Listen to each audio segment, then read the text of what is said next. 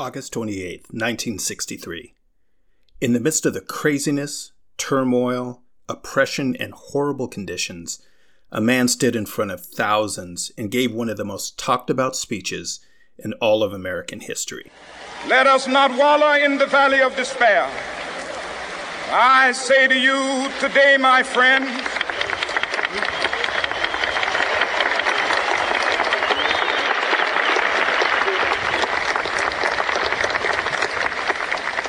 So even though we face the difficulties of today and tomorrow, I still have a dream. It is a dream deeply rooted in the American dream. Dr. Martin Luther King Jr. didn't just see the hardship. He saw and believed in the good inside of all of the people that had come alongside him and of all those fighting for justice and equality. His fight still goes on not just for equality, but for a world much better than what we have seen and experienced. A world in which we can see and celebrate the good that is around us and use that as a catalyst for generating even more good. That is why we are here. It's the Perpetual Good Podcast with your host, Kenneth Hopkins. Join us as we discover the good things that are happening all around us and what we can do to bring even more good to our communities. Life is like a box of assorted chocolates. But what swirls in my head? Donuts, pink boxes. Both go with the concept. Never know what you'll get unless you open for the question forward. Welcome to the first episode of the Perpetual Good podcast. My name is Kenneth and I'm excited to get started. Before we get into any of the content, I just want to start off with just the question what's good? What is good? And for me, um, actually, there's a lot of things. There's a lot of things that are that are crazy around the world, but I want to start off with just what is good. And we'll start off with I'm celebrating another year. I um, celebrating my birthday and uh, just looking forward to what the new year for me is going to bring. On top of that, I'm also celebrating a work anniversary. Uh, a couple of years ago, I had the opportunity to go to Beijing with a friend of mine, and I came back, celebrated my birthday, and then the next day I walked into a new position and so a lot of good things started from that. So I'm, I'm really happy about that. Another thing that's good is we're here. We're starting this podcast. Um, this is something that has been kind of on and off uh, for quite some time. I've been thinking about a couple of different ideas, different ways to communicate, different ways to engage uh, with different people. And in the midst of all of the stuff that's been going on, this rose up to the top and uh, and I knew that I had to do it. So we're starting. We are day 1. This is the first episode and we're going to talk a little bit about really why all of this started and what to expect from that, but right now those are the things that are good. And uh, and I'm excited not only because I'm going to be able to communicate, but I'm also excited about uh, the potential of bringing other people on and hearing what's happening in your world, hearing what's happening around the uh, around the community, around the nation, even around the world. And one of the things that you're going to hear often is that we're going to use this as a catalyst for finding and promoting and doing even more good around uh, around our world and around our communities. So, how did Perpetual Good get started? So let me take you back about a month, actually, even longer than that. But really, when all of the the world started really going crazy. And that's when George Floyd died. Absolutely tragic situation. And it ignited a powder keg here in America, but also around the world. There were protests everywhere. And the interesting thing about that, actually, there were a couple of interesting things about it. The first thing was uh, just how many people came out and uh, started protesting about the uh, the brutality and, and and what happened because it was just so so striking and so visual.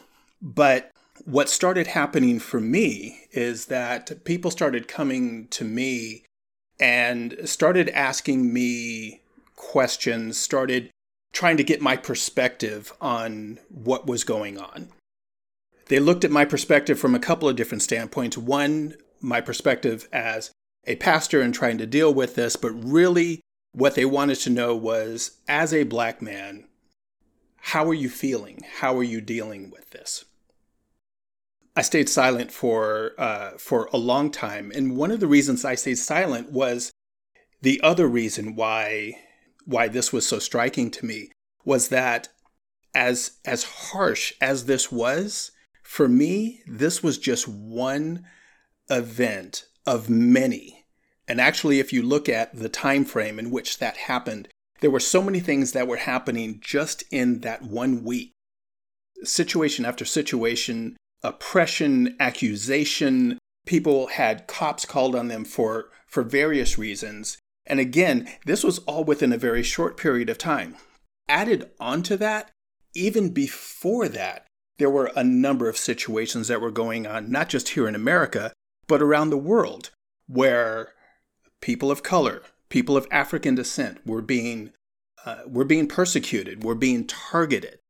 And so for me, people were asking me about one thing that they saw in the news, and yet this was something that I had been living with day after day after day. Even looking back throughout my whole life, I've been living with this my whole life. So I stayed silent. I needed a process. I needed to think about this. I needed to get a sense of what was going on around me. And with with me feeling like I, I don't even know if I if I feel safe anywhere in the world because of all of this stuff that's going on. So as I thought about it and I processed, I I decided to write a blog post. And you can you can read that post if you go to if you go to my website kennethdhopkins.net and and you'll be able to see uh, my post on that and there's there's a few other posts that are similar but in this post i didn't write about george floyd i didn't write about breonna taylor. I didn't write about any of the other incidents that were going on. I wrote about my life. I wrote about the situations that i had experienced growing up where I felt that I was being targeted, where I felt that my skin color was a barrier to relationships.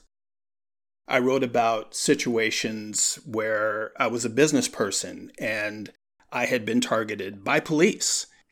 coming home from a business meeting and I get targeted in that way, and yet it didn't it didn't make sense to me at that point. And I wrote about a few other things that I had experienced. And yet, even in the midst of that, I still had I still had hope that this was not going to be my future, my kids' future, my grandkids' future. So I was a little afraid, I guess, of putting it out there just because there's there's been a lot of backlash for for people just expressing what they believe and and yet when I did one thing that it didn't really surprise me because the people that typically read my post, they're people that I have relationships with, and the response that I got was so positive. And it wasn't just a a canned response. It wasn't just the "oh, you're one of the good ones." You uh, uh, you speak so well. I, I, I did get a few of those, but the real responses that I got were people saying, I hear what you're saying and I want to know more. I want to be able to engage with you in this. I want to walk with you in this. And people owning their own actions, people owning what they didn't know. So, what this became for me was just a validation that even in the midst of all of the crazy, all of the turmoil, all of the things that are going on, that there is a lot of good that is out there there's a lot of good, even potential good, that is just waiting. It's waiting for somebody to open the door and say, yes, you can. You can enter into this and you can have a part in, in what this is. One of the things that I found in the process of this is that there were a number of people that I spoke with that didn't feel like they knew how to engage or how to get involved. And so they stood back. They felt like maybe it was somebody else's fight, maybe it was somebody else's activity. Their their heart was there, but they didn't know how to how to engage. And just beginning that conversation that gave them the ability to be able to step in. And so the the second part of this is that even though there's good out there, a lot of the good is is held up behind barriers. It's held up behind fear. It's held up behind lack of knowledge. It's held up behind the lack of knowing that you have the authority to be good. And I know that that sounds weird, but a lot of times things end up in bad states because we don't know that we can step in and do something. There was a story that just happened of a family that was being targeted in a restaurant. It was going on. There were people around in the restaurant, and yet nobody was doing anything until one of the one of the waitresses, one of the servers stood up and she confronted this person who was a, a high-powered CEO, but she didn't care. She kicked him out. She made sure that the family who was being targeted that they were valued and they should be treated as a guest. And so again, when it comes to what is what is good and what is good out there, there's a lot of good and there's, there's a lot of good potential, but sometimes it's hidden because people don't know that they can actually do it. So my belief that came out of all of this, and this was the impetus for this, is that there is much more good than there is evil. One of the things that really struck me about all of the protests happened in my town here in Portland. There is a photographer that took a number of pictures of some of the protests. One of the pictures that I hope soon to have on my wall was it looked like a drone shot of one of our bridges, and there were thousands of people. Thousands of people crowded on the bridge to not just protest police brutality, but to require of the culture of our nation and of our world that people be treated fairly. And all of those people that were crowded on that bridge, they weren't one race, they weren't one gender. It was from all walks of life, all races, all genders, all ages. Everybody came together to have one voice and say, these people that have been targeted matter, that every single life needs to be held in esteem. And we're going to do this until that happens. And so that gave me hope.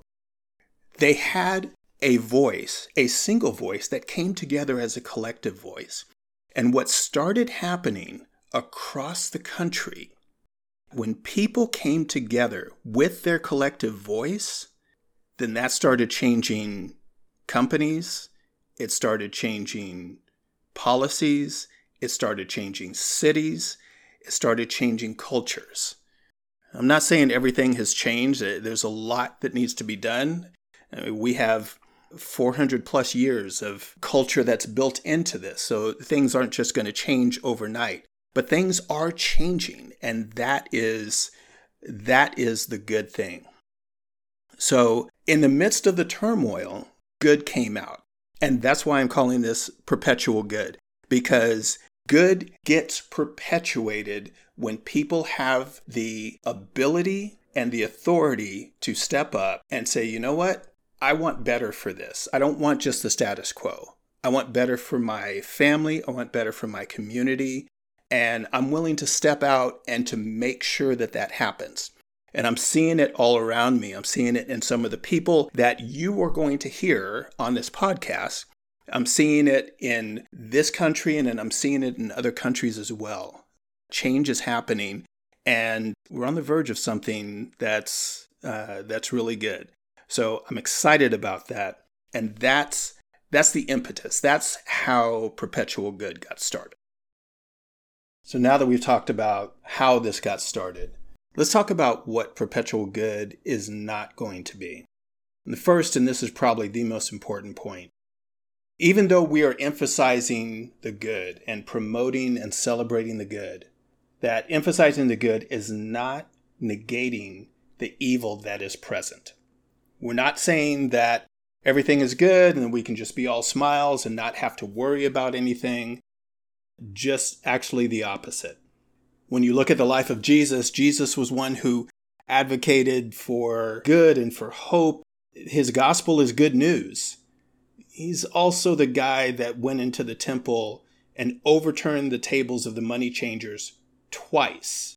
So, emphasizing the good is also recognizing that there are other things out there, but that good is better.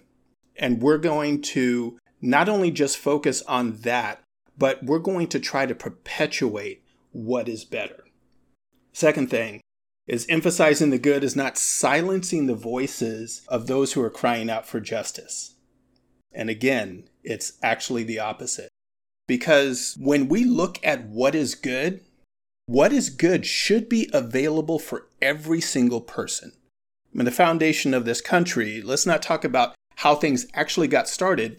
What was written down for this country, for America, was that all people are created equal. Now, what we are seeing is that all people are not treated equal. So, in order for us to emphasize what is good, we have to cry out for justice. We, we have to make sure that good is made available for everyone. So we're not going to silence any voices crying out for justice at all. And then the next thing, emphasizing the good is not pitting one group against another. This is not trying to elevate the voices of some and not others. It's not trying to focus on one group of people while silencing somebody else. This is saying that the very tenets of life, the very essence of who we are to be, should be available for every single person. And so it's actually going to be a platform for many people to come together to be able to hear each other and to be able to use that as a catalyst for bringing even more good. One of the people that I follow on Twitter, his name is Stephen Green. He's one of the business leaders here in the community. And he was talking about some of the some of the things that he gets invited to. He gets invited to speak in different platforms. And he wrote saying, if I get invited to speak on a panel and there are no women on the panel, please check me because I know better. And I, I, really admire that about him because what he recognizes as a man is that people will look at him and say, Oh yes, you're a you're an authority figure. We're gonna bring you on and we're gonna bring some other men on and forget that women are just as powerful, just as smart, and making just as many and sometimes even more strides than men in the business community. And so, in order to have the best experience, he wants to make sure that all of the people are brought to the table. And that's the way it's going to be here as well when I have a woman on as a guest, guys don't take that as, oh, it's just a woman. I need to step away and not listen. As a matter of fact, you need to listen just as much, if not more, because we need to learn from each other. We need to, to take everybody's experience and use that in order to build a better society. Society is built on relationships, it's not built on individual people. So we're not going to be silencing everybody. This is going to be a platform so that we can celebrate what's good and then call out what are the things that we need to do and do better in order to bring even more good to our communities, to our society, and to our world. You have been listening to the Perpetual Good podcast with your host, Kenneth Hopkins. Special thanks to Bled John for the theme music.